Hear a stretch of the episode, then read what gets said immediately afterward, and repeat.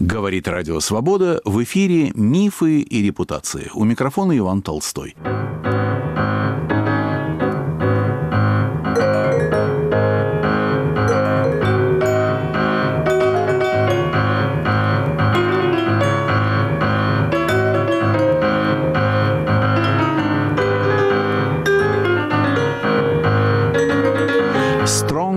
Translations. Владимир Набоков как переводчик.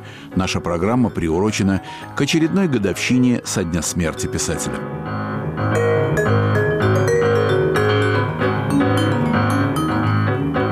У Набокова был известный сборник интервью «Strong Opinions» – твердые, неколебимые суждения, мнения – Моя собеседница – американская исследовательница и преподаватель Нью-Йоркского Хантер-колледжа Юлия Трубихина. Недавно в бостонском издательстве Academic Studies Press вышла по-английски ее книга «The Translator's Doubts» – «Переводческие сомнения» Владимир Набоков и неоднозначность перевода.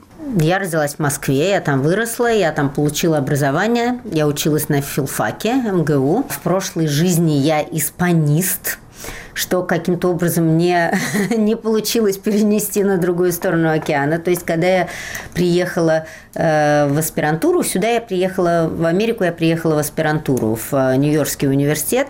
Когда? Э, в 93 году. Поступила я из Москвы, мы были, по-моему, вторым годом. Второй год это был, когда русские из России поступали оттуда, не приехав первоначально в Америку, а оттуда. То есть я прошла весь этот безумный процесс, это заняло два года.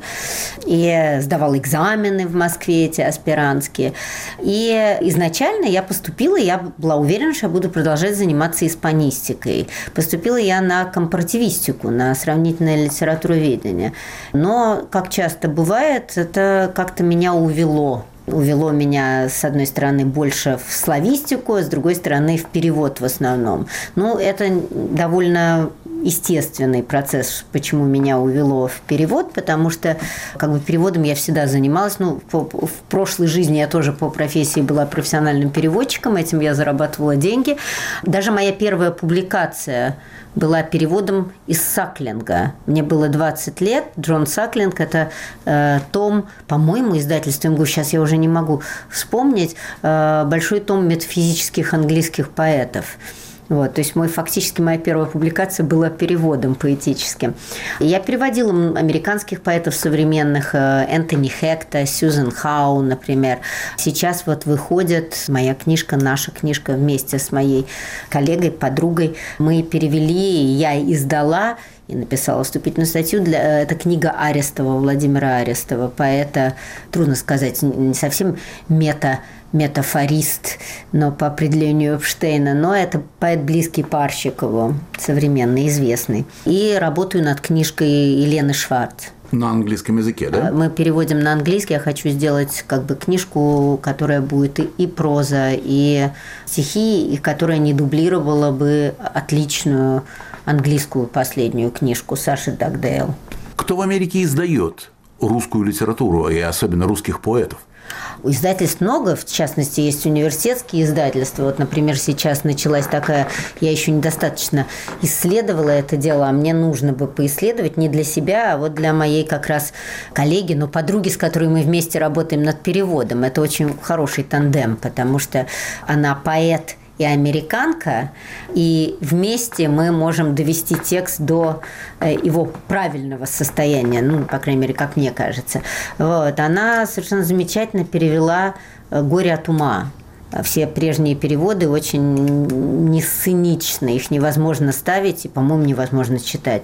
И вот э, я как бы думала как раз над тем, какое издательство можно было бы его помимо университетских издательств сдать. Вот сейчас началась прекрасная серия, по-моему, она базируется в Корнеле как раз, классическая и современная русская литература. Они собираются перевести, ну, чуть ли не все как у Горького всемирная литература. Это очень большой проект, и вот туда было бы интересно это предложить. Для разных текстов есть разный рынок, и есть университетские издательства. Вот сейчас очень хорошо работает издательство, которое мою книжку издало. Это Academic Studies Press, базируется в Бостоне, но это не Мировский. Игорь Немировский. Игорь Немировский. Это самое наше успешное отечественное в свое время в 90-е годы академическое издательство.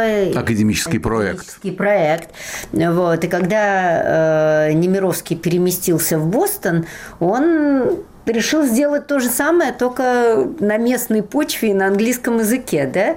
Все говорили, что это никогда не получится, но в результате он сделал прекрасное издательство. То есть все жаждут, поскольку особенно на научные книжки очень мало где можно напечатать, потому что университетские издательства, они не успевают за требованиями тех, кто хотят напечатать свои исследования, и требованиями tenure, да, и э, постоянной работы, для которых нужна книга. И поэтому э, его издательство чрезвычайно успешно, замечательно, там уже несколько серий, одна из которых является всякая славистика, э, одна иудаистика, по-моему. Есть для поэзии, это совершенно особая вещь, и вот одно из самых, на мой взгляд, удивительных таких изданий. Это как раз у Матвея Инкелевича «Агли Даклинг Пресс», где выходит наш Арестов. Вот они издают целую серию э, современной русской поэзии, в том числе Фанайлову они издали. Они издают такие двуязычные прекрасные издания. Есть какие-то пути, ну вот, например, было я попробовала предложить книгу вот Бетси, этот перевод «Горе от ума» в Ардис, но Ардис, по-моему, с продажи его, когда Элленде его продала, он входит в Overlook Press, и он, по-моему, захерел. А что значит Overlook Press? Э, это издательство довольно, так сказать, хорошее, известное, большое, да, оно купило Ардис, э, но что-то, по-моему, он не функционирует уже совсем. А, то есть все, его закат, на мой взгляд, произошел, если его только не возродят. Есть разные другие удивительные, тоже небольшие издания, очень, так сказать, с хорошей репутацией, например, New Directions – там Айги издавался, но они издают не русскую поэзию, они издают вообще поэзию, иногда везет русским. А New Directions – это разве не то, где Набоков печатался? По-моему, книжка о Гоголе там выходила. Да, правильно, совершенно верно. Это очень такое известное, хорошее издательство, где много отличных книг вышло, просто исторически важных книг. Но очень давно существует. Ну вот давайте к Набокову как раз и перейдем. Что такое Набоков для вас? Я об этом долго долго думала. Вот. И для меня, наверное, Набоков представляет такой пример ответственного отношения к своему дару, художника к своему дару. Он по гамбургскому счету никогда себя не роняет, то есть не по-человечески, а именно как художник. Он никогда не совершает таких поступков, за которые потом как художнику будет стыдно, художнику его величины. И мне вообще импонирует в Набокове чрезвычайно его приверженность, и верность иронии и рационализму. Я не знаю, можно ли сказать ироническому рационализму или иронической рациональности. Мне чрезвычайно импонирует его нелюбовь к коллективным экскурсам или экскурсиям, как он говорит, метафизическим экскурсам, во всякую разную посюсторонность, его абсолютная необщинность, которая так настолько редкое качество в художнике и вообще в человеке в нашем Отечестве. Это мне чрезвычайно импонирует, его индивидуализм, его нетерпимость к жестокости и э, вот такое своеобразное, очень мне понятное понимание верности самому главному, тому, как вот, наверное, это как Паунд говорил, loyalty is hard to explain, верность трудно объяснить, да, верность трудно объяснима. Вот. А еще, мне кажется, что одно из самых главных качеств Набокова, которое мне чрезвычайно импонирует, очень нравится, это его совершенно непоколебимое ни при каких обстоятельствах чувство самости, как бы чувство собственной ценности. Такое обычно произрастает из детства у чрезвычайно любимых детей, каким он, конечно, и являлся.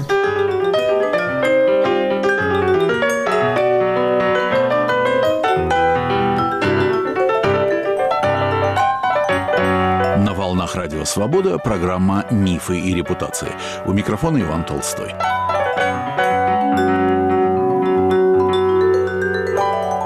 Strong Translations. Владимир Набоков как переводчик.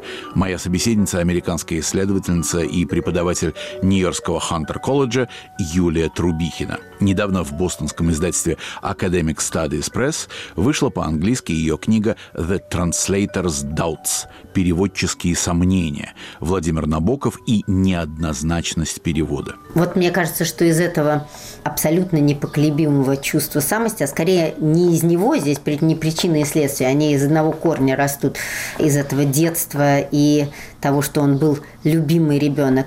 Мне кажется, следует при всех набоковских сюжетах, иногда макабрических совершенно, удивительное чувство радости.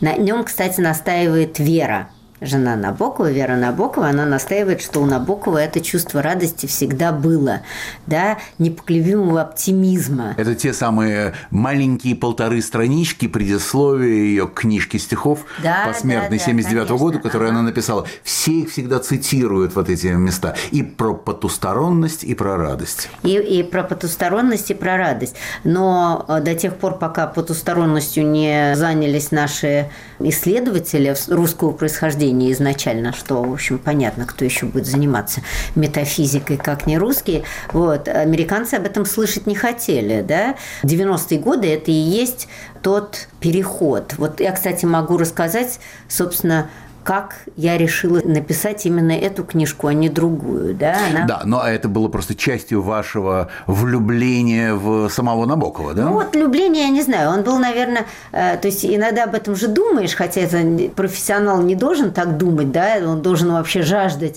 личного контакта со своим автором, ну, это было невозможно по чисто причинам временного моего с ним несовпадения, но, в принципе, иногда об этом задумываешься, я иногда думаю, что я совсем совсем, если бы только мне не нужно было профессионально, я совсем не обязательно хотела бы с ним встретиться. Наверное, у меня есть такое впечатление, что он, наверное, был господин довольно неприятный и большой сноб. Это был мне... И атлет. Да, сноб, сноб и атлет. Ну, атлет это, пожалуйста. А вот со снобизмом было бы тяжелее. Но в Набокове есть тоже качество, вот вы говорите о влюбленности, что если, особенно если им занимаешься профессионально, да, ты все время читаешь, ты все время, все время проводишь с Набоковым. Вот как у особо утонченных писателей, это утонченность в большом количестве, она почти вульгарна. Я не знаю, как это количество переходит в качество, то есть становится слишком много. Начинает уже возникать желание, наоборот, оттолкнуться, отойти. Это с Набоковым регулярно происходит, но, тем не менее, не изменяет моего восхищения абсолютно, особенно любимыми вещами. Есть вещи, которые я откровенно не люблю, просто не люблю. Если мне не нужно было иногда в них смотреть, я бы их никогда не перечитывала. Это что, например? Ада, например. Совершенно не люблю этот роман. Вот, вот в нем вот это вот происходит этот странный переход утонченности в вульгарность, которую трудно объяснить. А под знаком незаконно рожденных? А, я э, в достаточной степени к нему равнодушна. Это не любимые романы. Любимый – это «Русский дар», самый любимый роман, а американский «Лолита». А, вот. Но есть другие тексты. «Бледный огонь», следующий любимый, да, Пнин, конечно, просто любишь, потому что любишь. Он как бы придумал жанр, который разросся в Америке, жанр э, так называемого академического романа, университетского романа. Фактически Набоков является родоначальником со своим Пниным.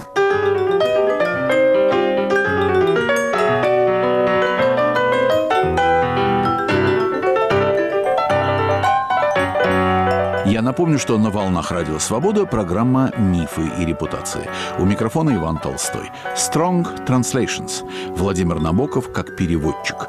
Моя собеседница Юлия Трубихина, автор книги «The Translator's Doubts.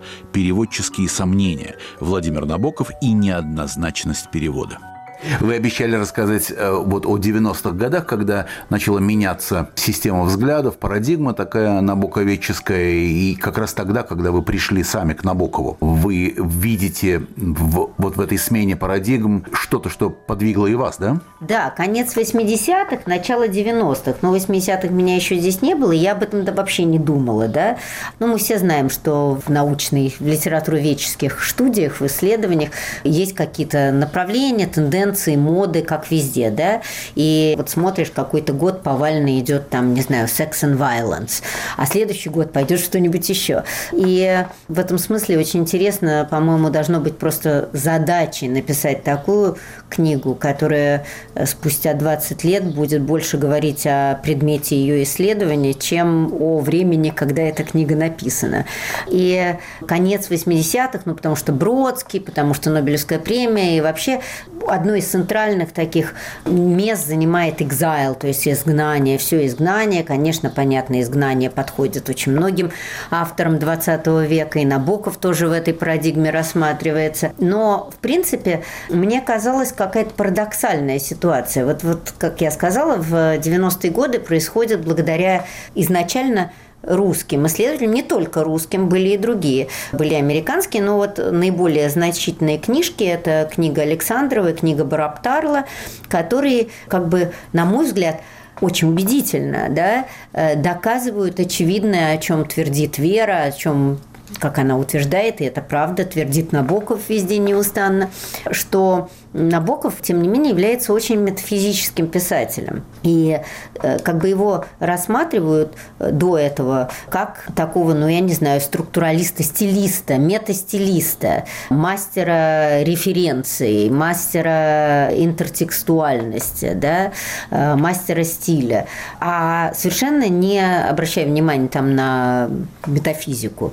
И вот благодаря исследователям, мне кажется, изначально, да, этим литературоведам, нам не нужно теперь доказывать, как бы изобретать велосипед и доказывать изначально то, что лежит на поверхности, оно существует. Почему вам кажется, что этого раньше не слышали до Бараптарла и до Александрова? Нет, слышали, были и другие исследования, но они были... Бартон Джонсон, например? Э, да, это правда. Но, например, наиболее детальные, которые как бы показывали наличие, демонстрировали э, конкретными примерами, цитатами и примерами из, набоковских, из набоковской прозы прозы наличие так называемых метафизических маркеров, когда метафизическое близко, да, это в какой-то степени вот эта предварительная работа, да, когда ты должен конкретные примеры классифицировать и показать.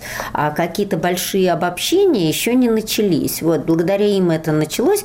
И вот 90-е годы в набоковедении происходит этот сдвиг. Вот он, например, очень заметен в материалах, опубликованных э, Международной Набоковской конференции в честь его столетия 99 -го года, где как бы идут такие споры э, метафизиков и антиметафизиков. Вы имеете в виду сборник русских работ или в Америке? Нет, это была международный, международная конференция. По-моему, она была первая вот из, из этих э, ежегодных международных конференций, но тогда она была очень большая. Это был взрыв Набокова в России, да, вот он вернулся. Ну, первая это была, по-моему, просто в 90-м. Да, нет, конечно, но вот, вот, вот, вот, вот этот большой-большой симпозиум, это видно, вот это, видно, что э, эти споры видны. И факт в том, что этот сдвиг произошел, он уже произошел. А Набоков одновременно является предметом всегда переводческих студий, теории перевода, да, работ по теории перевода. Это целая большая как бы область исследований. По понятным причинам. Билингвизм, да, потому что много ли у нас по-настоящему билингвальных писателей? Ну, Бекет, да, Бродского с трудом можно назвать билингвальным писателем, хотя он функционирует в пространстве двух языков. Но Конрад, да, и всегда Набоков. И меня удивило, что этот сдвиг, который является таким фундаментальным, он в исследованиях, в переводческих исследованиях Набокова никак не отразился вообще. А перевод, по-моему, у Набокова это не просто перевод, это не просто, он может вырастать, конечно, из какой-то необходимости, например, преподавания текста, да, но тем не менее он всегда больше является большим, чем просто перевод. Для Набокова перевод всегда повод для того, чтобы говорить о каких-то очень важных для него вещах, собственно, идеях об искусстве. Это доказывается и тем, что у него явно присутствует теория перевода. Это как бы и доказывать не надо, потому что такое количество экзегетики, правильно я употребляю это слово, да? Э, Но для нашего слушателя вы поясните, что это такое. Ну, как бы э, интерпретации, да, студии по интерпретации, вступительных слов ко всем переводам, да, теоретических экскурсов, критических или теории перевода э, в том же комментарии к Онегину, да, в приложении, которое он все время он всегда как бы сопровождает перевод, даже если он не, то, не сам его делает. Например, это перевод на все набоковские тексты можно посмотреть как на двойники. Они все существуют в качестве оригиналов, на одном или на другом языке. И в качестве переводов. И переведены они либо Набоковым, либо Набоковым и Дмитрием, либо другими переводчиками, но Набоков в этом очень участвует. Вообще из его предисловий может, и комментариев можно составить целый том. Конечно, конечно. Ну вот он составил э, Евгения Онегине целый том, который является его Евгением Онегиным. А, и поэтому это, разумеется, присутствует. Так вот, для него перевод – это не просто перевод, а вот такой такой способ разговора об очень важных для него вещах, которые одинаково важны и в его прозе, и в его переводе. И мне показалось, что нужно написать книжку, которая как бы попробует построить мост между этими двумя областями, которые почему-то не совпали никак. Да? Одно ушло в одну сторону, а другое осталось на том же месте. И какой же мост вы построили? Джейн Грейсон где находится? По одной из сторон моста или вы перекинули ваш виадук через нее? Нет, я все эти источники, я к ним очень уважительно отношусь, и мне очень помогало, например, в том, как думать о переводе Евгения Онегина, ее книга. Но я решила написать книгу, которая бы как бы если писать о Набокове и переводе, такие книжки, безусловно, существуют, то можно потеряться в материале легко. Как я сказала, все тексты существуют как переводы и как оригиналы. И сам Набоков, кого он только не переводил из других авторов, да, и э, Деламара, и, и э, По, и Ролана, и Кэрола, да, и на английский он переводил Фета, Пушкина, Тютчева, Лермонтова. И Ходосевича, кажется. Ходосевича я не помню. А Three Poets, там не Ходосевич третий? Нет, там Тютчев, Фет и Лермонтов или Пушкин? Пушкин. Но у меня такое ощущение, что в 40-е годы он немножко перевел и Ходосевича тоже. Вместе со своей небольшой статьей в каком-то из американских журналов, я просто сейчас запамятовал, ну, если я... я не сошел с ума. Ну вот я могу ошибаться, я сейчас не могу вспомнить. Посмотрю. Это что-то вроде того прощания, того некролога, который она публиковала в современных записках. Ну, вот потеряться в этом материале очень легко. Поэтому можно, например, существует огромное количество э, диссертаций, которые как бы сравнивают, например, фил, с филологической точки зрения, это в основном старые диссертации, там русскую лолиту, американскую лолиту. И там... А даже ведь была одно время э, в Ардисе, некоторое время назад, издана книжка Нахимовского и Паперна, по-моему, да словарик, э, двуязычный словарик к Лолите. Есть кисту ла, Но это Карл Профер, да. Да, это Профер. И, а вот именно а, словарик был издан. А, да? Все, да, и это продолжалось, например, в журнале Набаковиан. Это как бы был такой никогда не кончающийся процесс. Но именно это мне показалось неинтересным. То есть мне все оказалось, что поскольку Набоков создает все эти паттерны, да, такой скрытый механизм, который действует у него. И я думала, что было бы здорово написать книгу о Набокове, которая сама была бы организована как такой скрытая мистификация и паттерн, например, как шахматная задача или как фигура вальса. Но так я не умею. Поэтому я решила, что мне нужна очень четкая структура. У этой книги есть очень четкая структура. Я э, вспомнила, как бы взяла за модель набоковские триады гегелианские, да, которых он говорит, например, в «Память говори». Вот это я посмотрю цитату, потому что не вспомню. Когда он говорит о тезисе, об изгнании, да, как о тезисе, об антитезисе и о синтезе, который и начало нового тезиса. Когда он определяет собственную жизнь в терминах гегелевской диалектики. Тезисная дуга русского детства, антитезис европейского изгнания и через отрицание отрицания синтез жизнь в приемной стране, в Америке и в результате новый синтез. Да? Я подумала, что нужно взять какие-то модели модели, чтобы не иметь дело со всем корпусом произведений Набокова, что совершенно невозможно, это просто расползется в аморфную массу, или это должна быть огромная совершенно книга, которая, как и вот это, вот это обсуждение в Набокове, будет идти вечно. Да?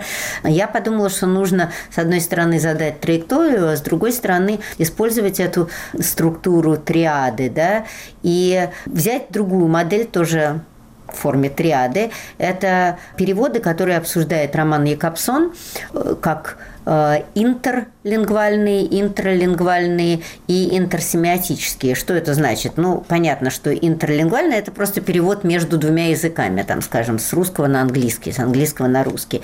Э, интралингвальный – это перевод внутри одного языка. Э, пример – вот, в отношении моего материала, на котором я писала книгу, это когда Набоков занимается переписыванием Лолиты в качестве сценария. А интерсемиотический – это, конечно, перевод между разными семиотическими системами. Вот, например, киноадаптация да, является одной из форм, форм такого интерсемиотического перевода. И это фильмы по Лолите, 62 года Кубрик и 97 по-моему, года Лайн, Адриан Лайн. Две лолиты кинематографические.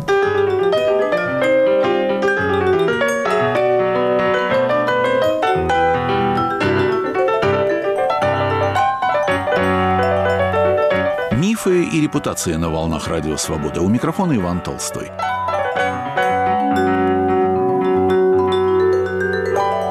Strong Translations. Владимир Набоков как переводчик. Моя собеседница Юлия Трубихина, автор книги The Translator's Doubts. Переводческие сомнения. Владимир Набоков и неоднозначность перевода. Что-нибудь из того, о чем вы пишете в книге, вы преподаете вашим студентам?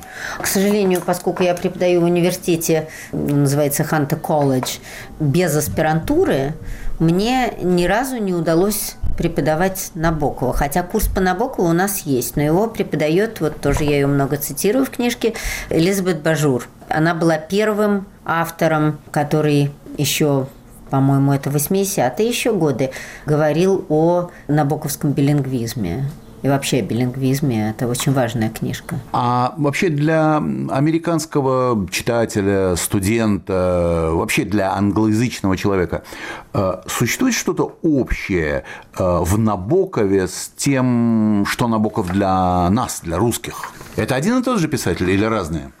Это трудно сказать, для каких русских. Э, вы же видите, как любопытно да, тасуется колода. Ставки на Набокова в России идут то на повышение, то на понижение. И огромный энтузиазм как бы открытия новых текстов. Да.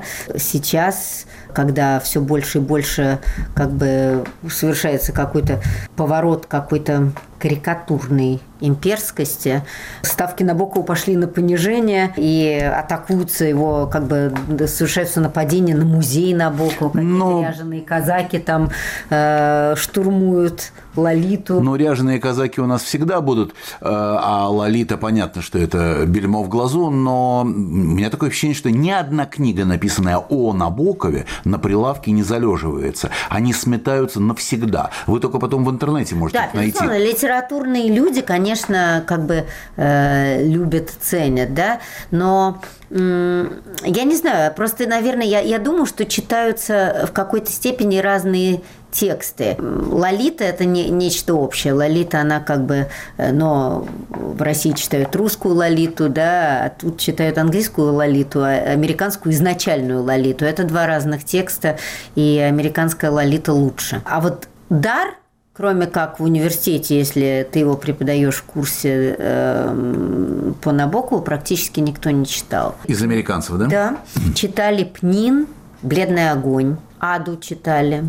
Ну, сейчас много шума вокруг э, черновика Лауры, но ее не, трудно назвать романом. Это отдельные карточки. Вот мы недавно были в фонде Бродского, выставляли, нам дали посмотреть оригинал. Любопытно было. Но он в, той, в том же виде, как э, этот оригинал, он существует издание, которое издал вот, Дмитрий, когда захотел его издать, да, против воли Набокова, он его издал, и он в той же форме этих карточек, это фактически факсимильное, да. Поэтому мне кажется, что просто с одной стороны читают разные тексты. С другой стороны, конечно, лучше было бы читать, наверное, аспирантский курс, мне кажется, чем студентам. Во всяком случае, наши студенты, мне трудно представить, как со студентами нашего уровня читать э, Например, «Бледный огонь» совершенно невозможно. Пнина можно, Лолиту, наверное, можно.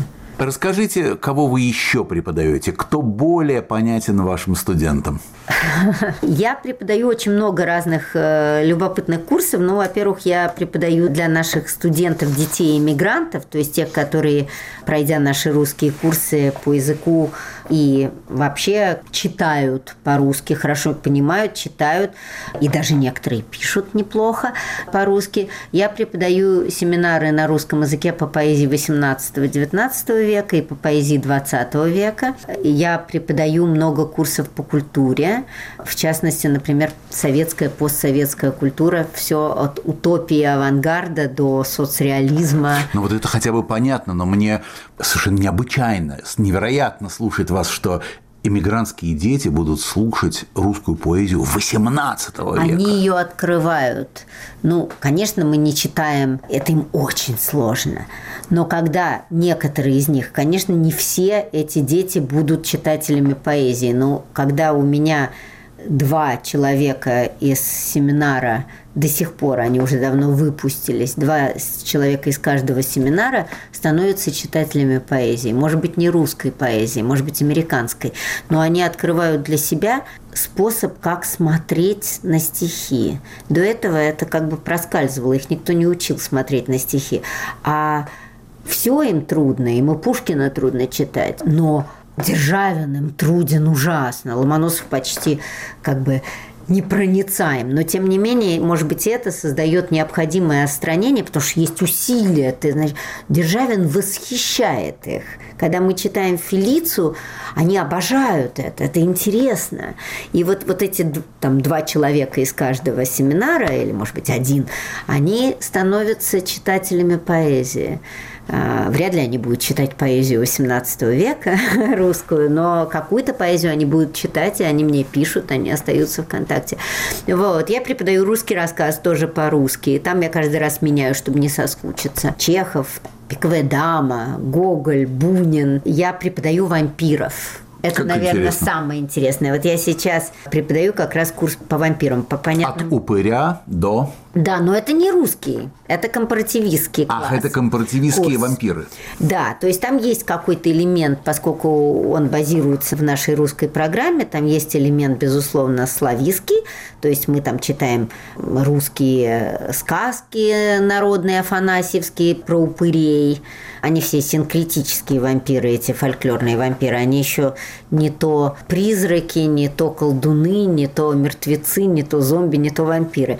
Мы читаем Гоголя. Алексей Александрович Толстой. Да, читаем. Граф Теляев, вот, который ну, так специально как-то языком очень, делал губами. Да, в Гоголе очень путаются в страшной месте. Они ничего не понимают, кто чей родственник, что там случилось. Ну, естественно, читаем такие классические тексты, как бы которые начали литературную, литературную вампирскую традицию. Это Полидори, Байрон, Кармилу Шеридана Лефану. Это мой любимый вампирский текст. Все женщины-вампиры 20 века произошли из этой замечательной истории. Конечно, Дракулу, куда же деться. Интервью с вампиром. Иногда какие-то годы невозможно от сумерек никуда деться. Я стараюсь их не преподавать, но мы смотрим фильмы, тоже много кино телевизионных шоу. Хорошо идет? Он идет очень хорошо, если бы студенты лучше писали, потому что курс требует постоянного писания сочинений, работ, а пишут они из рук вон плохо. Вот, если бы они писали лучше, может быть, было бы... Наши русские лучше пишут в массе. Вот. Так, кто еще в курсе? А вот 20 век специально как-то. Советская литература, кстати, преподаете ее? Я думала про вампиров. Нет, в вампирах никакой советской литературы. Хотя, наверное, было бы можно. Преподавала я в разных университетах. Я преподавала женскую прозу, конечно. Вот в курсе по рассказу я там все время меняю. Конечно, там и современные рассказы, безусловно, присутствуют. Вот Татьяна Толстая мы читаем тоже.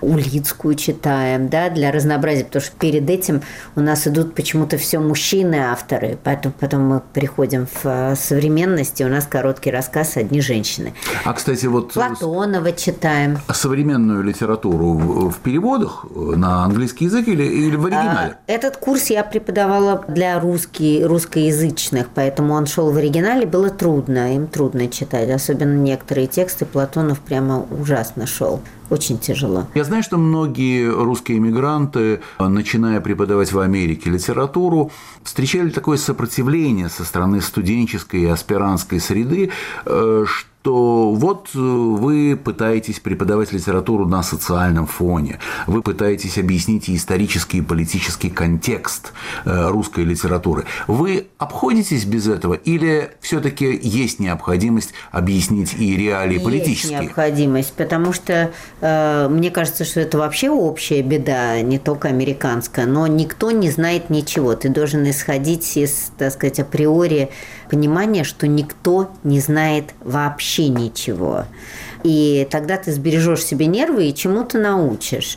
И, конечно, нужно говорить о контексте, потому что совершенно невозможно ничего объяснить. Вот даже в курсе по, ну, курс по русской культуре, он, конечно, контекст, но мы там читаем какие-то короткие вещи, которые иллюстрируют что-то. Например, соцреализм. Как это можно иллюстрировать, не объясняя как бы на фоне каких исторических Кто такой событий. соц и кто такой реализм. Да, это да. происходит. Это совершенно невозможно. Точно так же, как невозможно, например, читать, скажем, «Нос», не объясняя систему чиновничества, да, или там преподавать ревизор, не объясняя табель о рангах. И, правильно?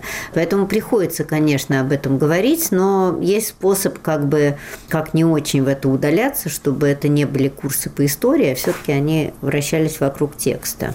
Их надо просто укоренить, тексты. Это помогает. Кстати, моим студентам это больше всего нравится. Они всегда говорят, преподавали вы бы нам историю, как было бы хорошо.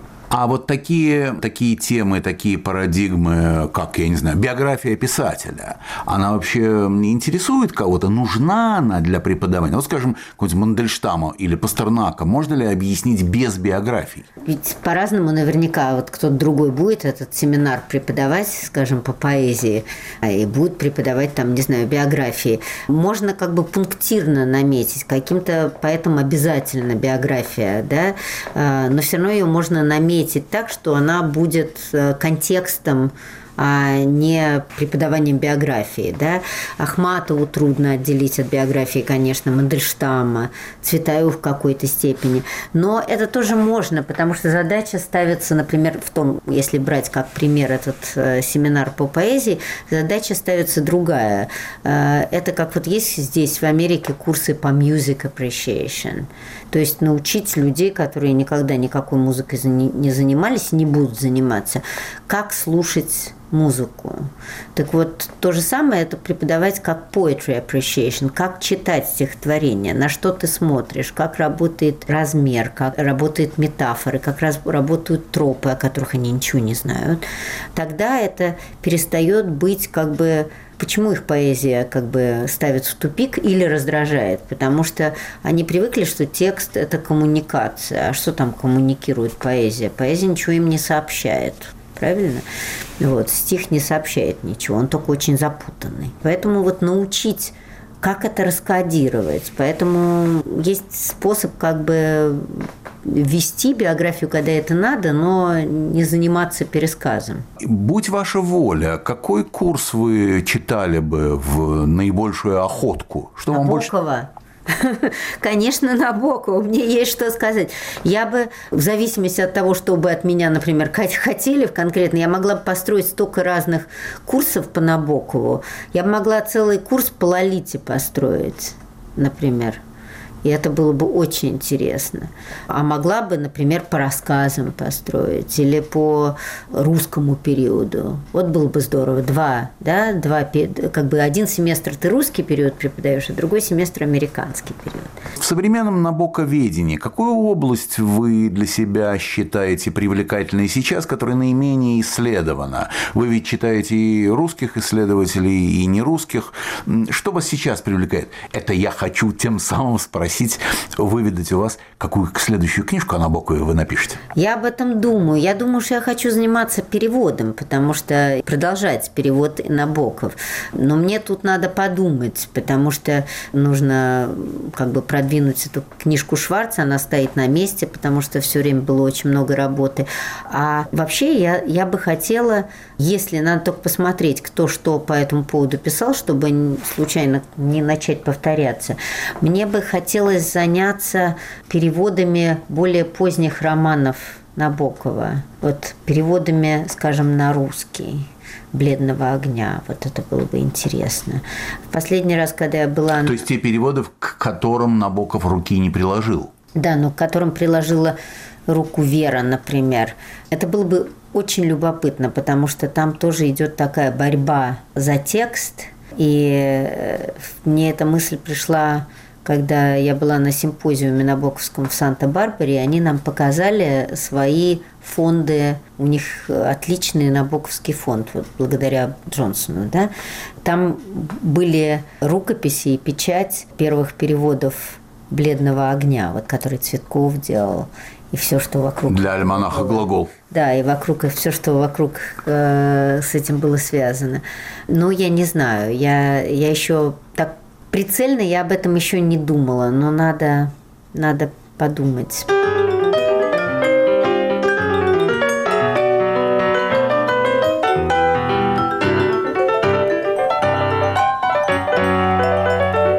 Мифы и репутация на волнах Радио Свобода. У микрофона Иван Толстой.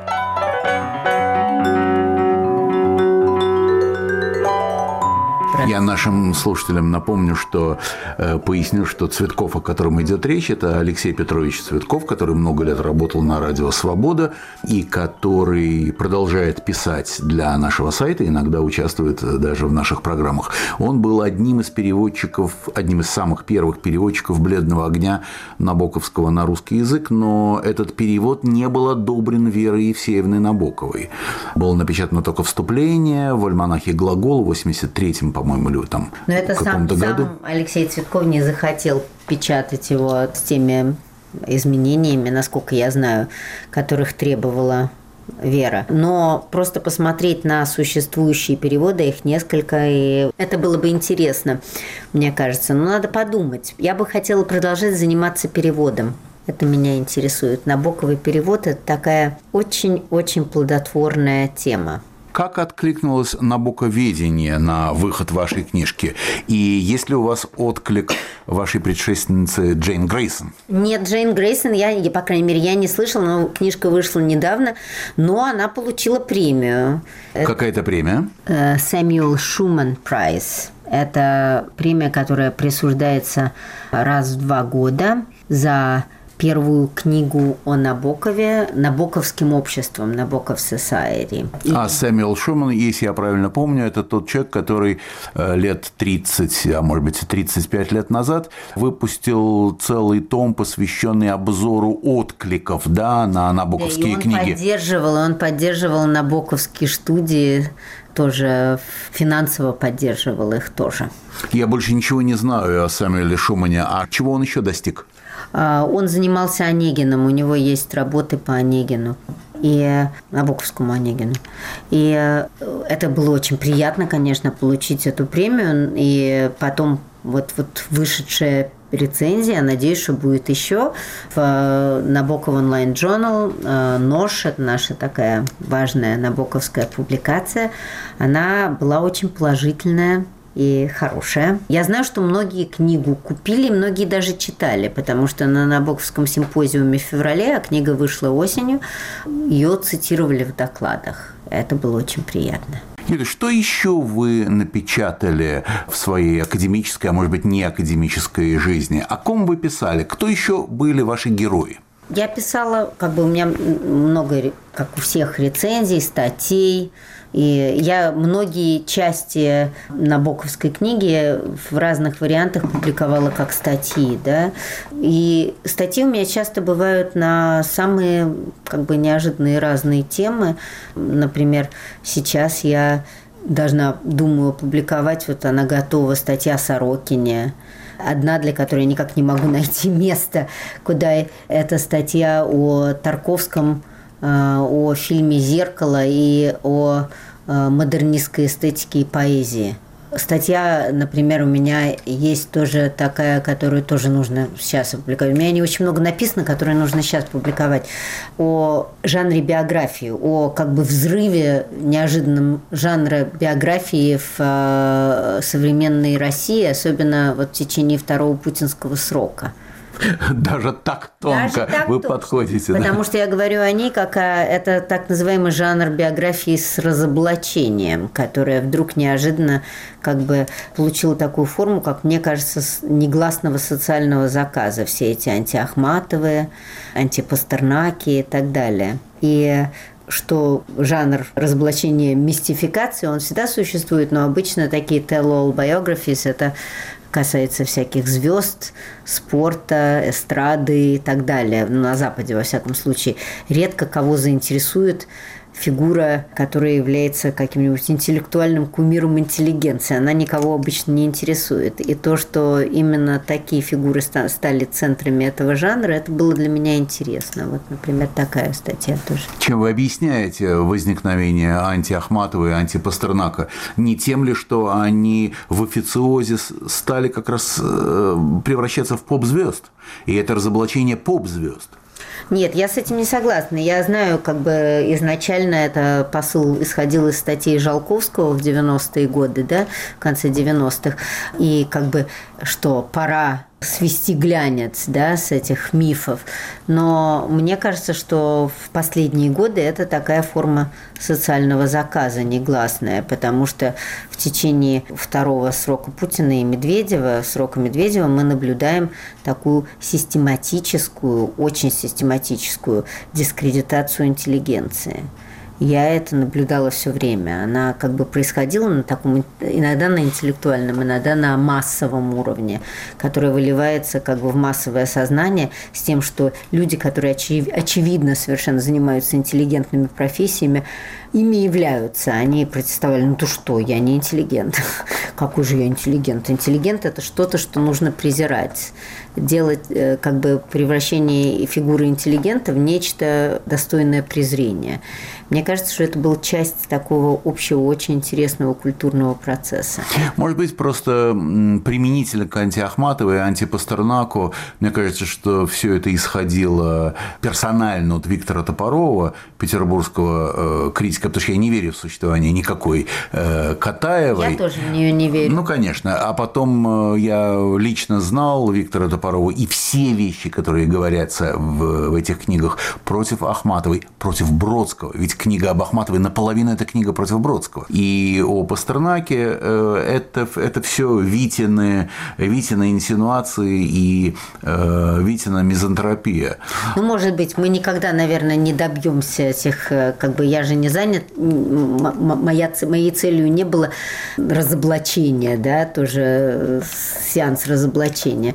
Скорее такой анализ культурной ситуации, который, мне кажется, извне особенно был любопытно наблюдать. Извне часто вещи виднее, да, они как бы есть некое остранение. Как специалиста по переводу я не могу не задать вам финальный вопрос. А ваша книга на русский язык будет переведена? Имеет ли смысл ее перевод на русский язык? И если да, то каков этот смысл? Смысл, безусловно, есть, на мой взгляд. Это, конечно, может быть очень нескромно, но я считаю, что она написала вполне достойную книжку, которую совершенно необходимо перевести на русский язык. Но я не знаю, логистически это возможно сделать, кто будет этим заниматься, какие издания сейчас этим будут заниматься.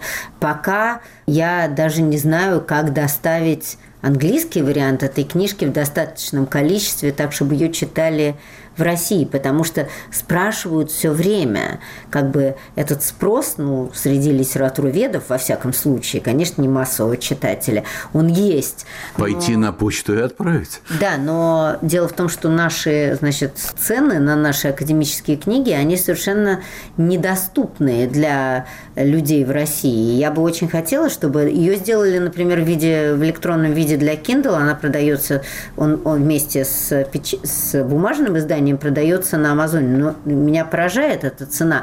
Это же не я назначаю эти цены.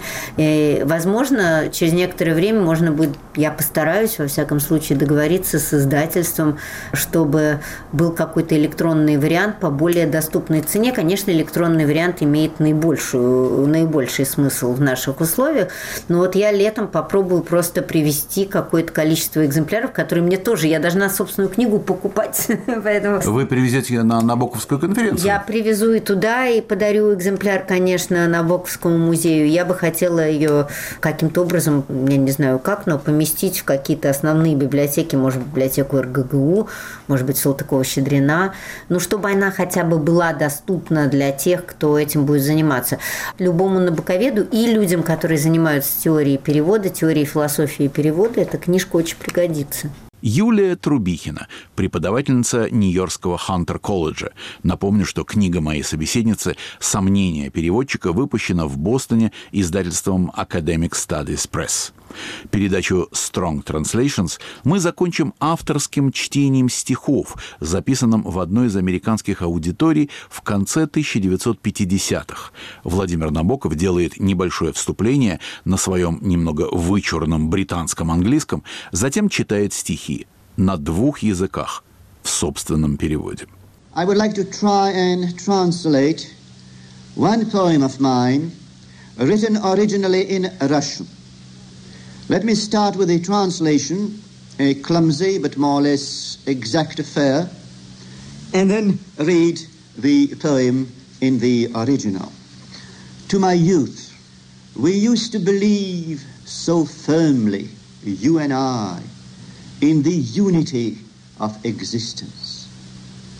But now I glance back, and it is astounding how impersonal in color how unreal in pattern you have become, my youth. When one examines the matter, it is like the haze of a wave between me and you, between the shallows and the drowning. Or else I see a receding highway and you from behind as you pedal right into the sunset on your semi-racer. You are no more myself, you are a mere outline, the subject of any first chapter. But how long we believed in the oneness of the way, from the damp gorge to the mountain heather. And here is the Russian original as composed by me some 15 years ago on a May morning in Paris. Мы с тобою так верили в связь бытия, Но теперь оглянулся я, и удивительно, до чего ты мне кажешься, юность моя, по цветам не моей, по чертам недействительной. Если вдуматься, это как дымка волны между мной и тобой, между мелью и тонущим. Или вижу столбы и тебя со спины, как ты прямо в закат на своем полугоночном. Ты давно уж не я, ты набросок, герой всякой первой главы. А как долго нам верилось в непрерывность пути от ложбины сырой до Нагорного вереска.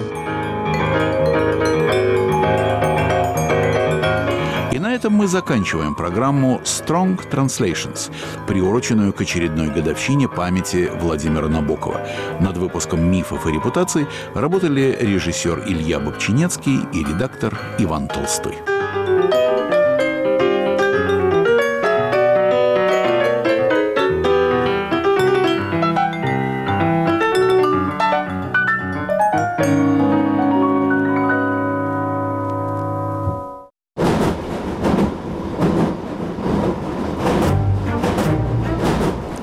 Вам представляется будущее России?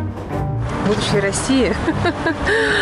Хочется видеть его в хорошем, голубом или розовом цвете, но как-то с трудом. Трудно сказать, потому что я сейчас ничему не верю. Но так вижу, конечно, Россию в будущем, то что будет, будет все-таки праздник на нашей стороне. Будет, по-моему, все хорошо. На самом деле будущее России ничего хорошего не сулит. Аргументировать не знаю, как он ничего хорошего из этого не выйдет. Надеюсь, просто Россия наконец-таки найдет свой правильный путь и поборет свою коррупцию, поборет все.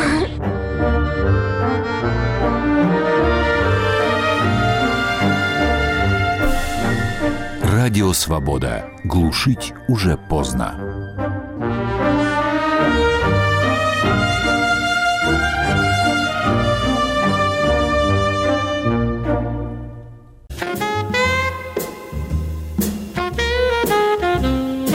История джаза и ее герои на частотах свободы на радиоволнах и на нашем сайте www.svoboda.org Диксиленд и блюз, свинг и хардбоп, третье течение и авангард, фольклорный джаз и необибоп. В компании вашего ДС «Джаз на свободе» — это время джаза, сразу же после новостей. Наши программы без помех поступают из космоса. Для жителей европейской части России со спутника Hotbird. Для азиатской части со спутника AsiaSat-7. Информация о настройке в разделе «Как слушать» на нашем сайте www.svoboda.org. Слушайте «Радио Свобода».